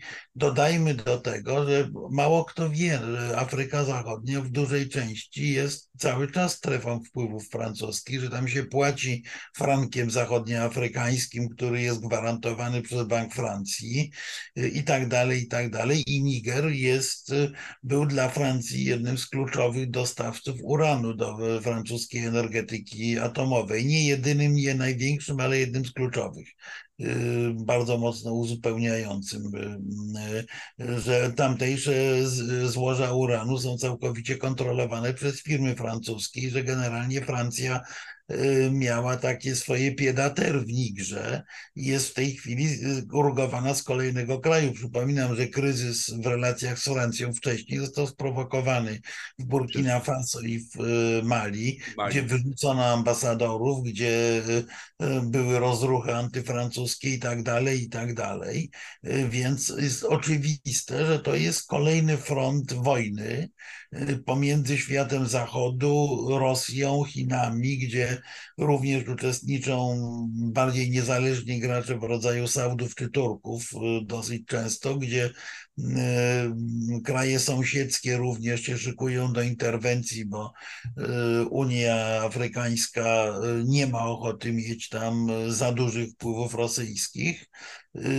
Ten kocioł afrykański w tej chwili zaczyna buzować kolejny raz w swojej historii pod bardzo wysokim ciśnieniem. Zgadza się, drodzy panowie. Tak, Właśnie... oczywiście tutaj względy, nie tylko względy polityczne, oczywiście i duże, w dużej mierze też i, i gospodarcze, ale i surowcowe, bo przecież te kraje są bardzo Panie generale, bogate. ale chciałabym zapytać pana o ten właśnie sojusz, y, sojusz ECOWAS, czyli właśnie tę grupę państw, która y, sześć dni temu postawiła y, huncie wojskowej w Nigrze ultimatum. Ono minęło w nocy z niedzieli na Tak. poniedziałek i nic tak naprawdę. Nic, Nic się nie, nie wydarzyło.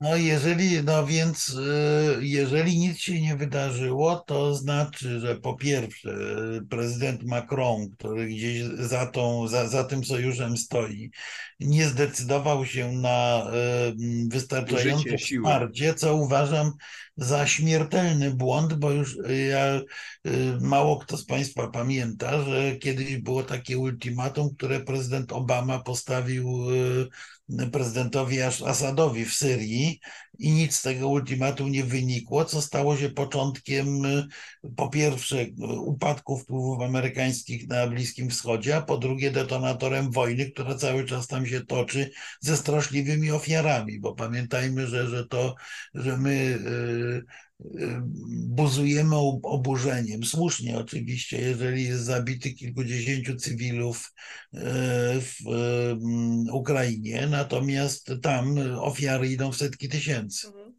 Dokładnie, drodzy Tak. Tak, ale tutaj niezależnie od tego, co pan ambasador słusznie zauważył, oczywiście Francuzi, czy Francja Macron się boi użyć siły, czy też realizować tego typu w praktyce ultimatum, czy y, wobec No nikogo. tak, no i wtedy się nie stawia ultimatum. Jeżeli się stawia ultimatum i się nie ma przygotowanego kolta w kieszeni, to, to to, to, nie róbmy tego. Dokładnie tak. To, czyli to jest po prostu, można powiedzieć, kulą w płot. Y, To, to jest decyzja kulą w płot, która była podjęta politycznie, niezrealizowana i pan ambasador ma rację. A dlaczego? Dlatego, że nastroje społeczne i to, te działania nie przyniosły pożądanych efektów i Francuzi się boją, czyli on tego nie uwzględnił, nie?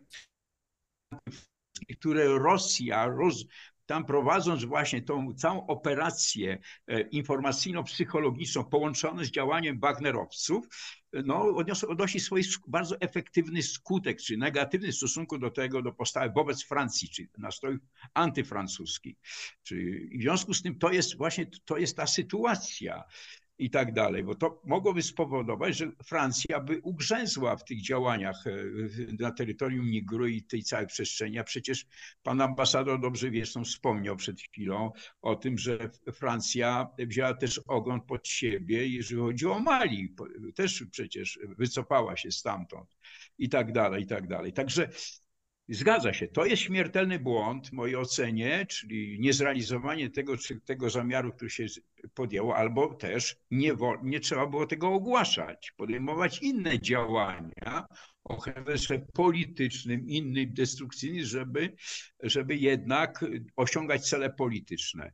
Natomiast w mojej ocenie to też może skutkować bardzo rozszerzeniem się tego całego tego działania, które ma miejsce w Nigrze na sąsiadujące państwa. No takim za, państwem, które graniczy z Nigrem jest Czad. Tak, i póki co tamte nastroje, czy profrancuskie y, y, władze i tak dalej, też mogą poczuć się zagrożone, bo Niger staje się tym otoczonym, staje się w otoczeniu tych państw, które Rosja tą destrukcyjną tą działanie No i jeszcze prowadzi gorsze tak jest to, że to jest bezpośredni sąsiad północnej Nigerii, która Dokładnie Nigeria tak. jest naj, Dokładnie naj, tak. najludniejszym krajem Afryki i jest potwornie podzielona tak naprawdę między Dokładnie. muzułmańską północ i, połu- i chrześcijańskie południe. Drodzy to Tak jest. I kilka razy taka, pękała. taka ciekawostka może, jeśli chodzi o Niger, to y, Niger jest największym dostawcą złota dla krajów Emiratów Arabskich. Tak. Także to jest największy dostawca i oni tam czerpią. To jest tak, te, ta układanka, te różnego rodzaju tam konfiguracje są dosyć złożone. To ale świadczy tym, 25% uranu dla francuskich Tak elektrowni tak atomowych. W związku z tym jest, tam są, znajdują się surowce, można powiedzieć, w strategicznym znaczeniu i to nieprzypadkowo Rosja tam jest, bardzo prowadzi aktywne działania i chce zaznaczyć swoją obecność w tej rywalizacji o wpływy w globalnym południu i w Afryce z Chinami, bo chociaż Chiny tam dominują póki co i później dopiero na drugim miejscu są Francuzi czy Brytyjczycy, Amerykanie i dopiero Rosja, tak? Ale mimo wszystko y, uderza w te miejsca, które są newralgiczne w tej przestrzeni, można powiedzieć, y, globalnego południa. Panie ambasadorze, ale w takim razie pytanie to co? Prezydent Macron stworzył kolejnego bezzębnego tygrysa, zrobił z ECOWAS-u e, No tak takie wygląda. bezużyteczne trochę No, znaczy, narzędzie, bo przecież w 2017 no w roku jak- w była jakimś interwencja sensie w tak. W jakimś sensie tak, bo, bo no, y, brak zdecydowania ze strony francuskiej, bo pamiętajmy, że y, tak naprawdę Francja tam w dużej mierze rozdaje karty. Te armie krajów afrykańskich są tak słabiuteńkie, że dwa bataliony spad- spadochroniarzy rozstrzygają dowolną wojnę. Miejmy tego świadomość. Wobec tego Francja musi po prostu podjąć decyzję polityczną i, ma, i mieć świadomość tego, że będzie ponosiła koszty. Natomiast ja mam wrażenie, że to, iż y, y, ten, ten sojusz ECOWAX nie interweniował, to może mieć dokładnie takie skutki, jak to nieszczęsne ultimatum Obamy w Syrii, Dokładnie. czyli y, może uruchomić reakcję łańcuchową, całkowicie wypychającą Francję z tamtego obszaru, a Francja no, działa tam jednak jako przedstawiciel świata zachodu. Drodzy Tak, panowie, i to, tu jeszcze jedna uwaga taka, tego co pan ambasador powiedział, się zgadzam z tą oceną, No, jest, że francuskie siły zbrojne mają charakter ekspedycyjny, ich zdolności w głównej mierze są podyktowane właśnie tymi inter, francuskimi interesami w tym obszarze. Francuska armia się pod tym kątem przecież szkoli i przygotowuje, jest wyposażona i mentalnie, i pod względem gotowości bojowej, wyposażenia i znajomości tego, teatru, te, tego teatru działań. No i to jest zadziwiające, że podejmuje się decyzję polityczną, taką, można powiedzieć, zastraszającą czy odstraszającą, później się oni nie realizuje. No taki, te, takiego działania nie powinno być w tej przestrzeni jeszcze w stosunku do Rosji. Moim zdaniem to jest kapitulacja. Szanowni panowie, a co do podejmowania zdecydowanych działań, to jeszcze ostatni temat na dzisiaj, bo w, ostatnio na Filipinach odbyła się bardzo ciekawa wizyta przewodniczącej Komisji Europejskiej Ursuli von der Leyen, która po raz pierwszy od 60 lat jako przedstawicielka, y, przedstawicielka, y, przedstawicielka y, Unii Europejskiej odbyła taką wizytę. E, No i tam zapowiedziano przenoszenie relacji z Filipinami na wyższy poziom. E, Warto, e, warto podkreślić bardzo kilka takich charakterystycznych punktów, ponieważ przede wszystkim wspólnota europejska no jest czwartym pod względem wielkości partnerem handlowym Filipin, natomiast e, Filipiny są największą gospodarką wśród krajów ASEANu z kolei, które, e, które pozostają e, siódmym najważniejszym partnerem e, Unii Europejskiej e, w regionie. No i pytanie teraz w takim razie, no bo bardzo mocno wybrzmiała podczas tej wizyty kwestia Chin. Wypowiedzi Ursuli von der Leyen można zinterpretować w pewien sposób jako zaczepne wobec Chin i, troszkę próbujące e, zaakcentować e, wejście do gry e, właśnie Unii Europejskiej w tamtym, e, w tamtym regionie. No i w takim razie, panie ambasadorze, skąd Ursula von der, der Leyen wzięła tyle tego e, tego y, ośmielenia się w, e, w, w tej politycznej, dyplomatycznej ofensywie e, na Filipinach? Czy to, czy, to, czy, to, czy to efekt jakichś rozmów pomiędzy Stanami Zjednoczonymi a Unią Europejską, że włączamy się w politykę na Pacyfiku? Znaczy ja myślę, że w dużej mierze tak. Ja przyznam się, że obserwuję z ogromnym zainteresowaniem aktywność pani przewodniczącej Komisji Europejskiej, bo przypominam, że w gruncie rzeczy zaangażowanie Unii Europejskiej na Ukrainie też w, du w dużym stopniu wynikało z ogromnej determinacji Ursuli von der Leyen, która podejmowała decyzje powyżej jej kompetencji yy, i deklaracje powyżej jej kompetencji w wypadku Ukrainy. Tutaj również wystąpiła jako yy, Miss Europe, tak naprawdę w, na Filipinach. Pamiętajmy, że Filipiny miały rozpoczętą negocjację traktatu handlowego z Unią Europejską. W, w czasach prezydenta Duarte ten, te negocjacje zostały zawieszone. Prezydent Marcos Junior je odwie, od, odgrzał te negocjacje. W tej chwili Europa ma podpisane umowy z Singapurem, z Wietnamem, dopiętą umowę z Filipinami, przygotowuje umowę Unia Europejska z Indonezją, a to jest de facto gospodarcze okrążanie Chin. I rzeczywiście Ursula von der Leyen w mojej ocenie prowadzi politykę głębokiego zbliżenia Unii Europejskiej do Stanów Zjednoczonych. I to, co ona zadeklarowała w Manili, to jest stwierdzenie, że Unia Europejska wchodzi aktywnie jako gracz na cały obszar Indo-Pacyfiku. Wydaje mi się to konieczne z punktu widzenia interesów europejskich. Wydaje mi się to e, bardzo wątpliwe z punktu widzenia interesów na przykład niemieckich e, w e, Chinach, bo rzeczywiście Chińczycy zareagowali bardzo nerwowo i słusznie, bo tak naprawdę ta wizyta miała wyraźny wydźwięk antychiński i miała wyraźny udział w, te, w tej rywalizacji o globalne południe bo my globalne południe oczywiście mówimy sobie o Afryce, natomiast w sensie ekonomicznym, a również demograficznym Indonezja to jest y, gigant, y, czwarty co do ilości ludności kraj na świecie, rosnący, znajdujący się w kluczowo y, regulujący transport pomiędzy Oceanem Indyjskim i Pacyfikiem. Filipiny i kraj, bez którego nie można prowadzić rywalizacji z Chinami. Wietnam jest to tradycyjny wróg Chińczyków. Singapur wiadomo, że to jest stolica ekonomiczna e, Azji Południowej. Wobec tego Unia Europejska uderza w miękkie podbrzusze Chin e, przy użyciu broni, której do tej pory używali Chińczycy, czyli gospodarki uderza bez wątpienia w kooperacji z Amerykanami i o ile y, NATO w pewnym momencie zrobiło może nie krok w tył, ale nie tak duży jak oczekiwali Amerykanie, otwiera małe biuro w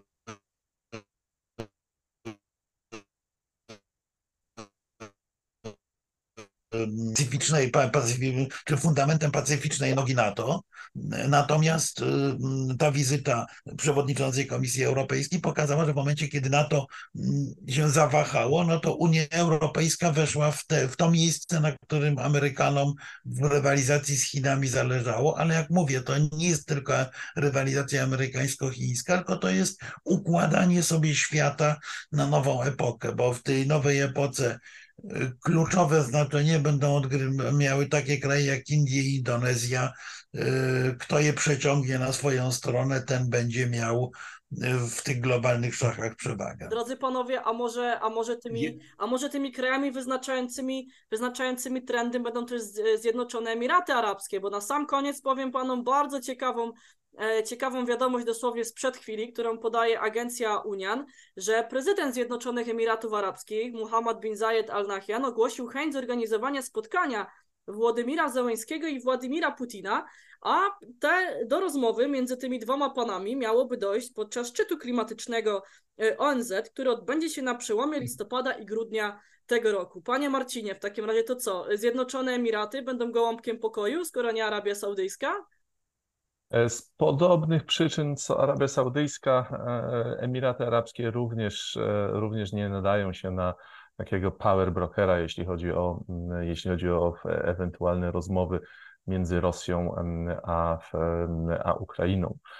Fakt faktem, kraje arabskie, w szczególności właśnie Arabia Saudyjska i Emiraty, mają na to niewielką szansę z powodu takiego relatywnie neutralnego stanowiska względem konfliktu na Ukrainie. Natomiast, natomiast e, nie sądzę, żeby e, ten ambitny plan prezydenta e, Emiratów Arabskich e, doszedł, e, odniósł, odniósł sukces. Przede wszystkim dlatego, że e, z tego, co mi wiadomo, obydwaj prezydenci, zarówno Putin, jak i Żeleński, e, w chwili obecnej e, po prostu nie chcą się ze sobą spotkać, bo zasadniczo nie mają w tym momencie o czym, O czym o czym rozmawiać. Obydwie strony, nie, nie mówię, że obydwie strony w tym momencie, w tym momencie przegrywają, no ale nie widzę, nie widzę szans na zawarcie y, kompromisu, gdyż y, no, walki się jeszcze toczą. Nikt nie został tak naprawdę pokonany. Y, Ukraina się, Ukraina się z mniejszym lub większym powodzeniem broni i no, jeszcze jakiś czas może wytrzymać, czy, czy tutaj osiągnąć e, lepsze, lepszą pozycję neg- negocjacyjną.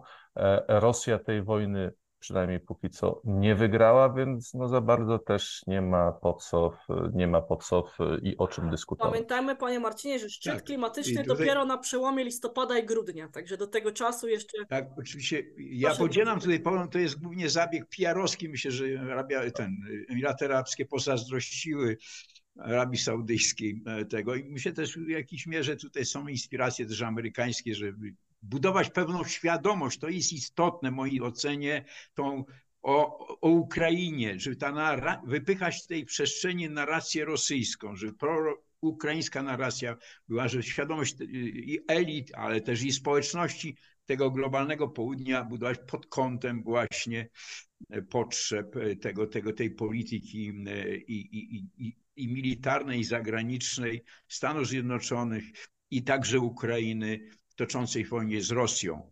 I, ale tam jeszcze jedno zdanie chciałem uzupełnić, które pan e, ambasador Nowakowski słusznie zauważył, jeżeli chodzi o obecność e, pani Urszuli von der Leyen e, w Filipinach.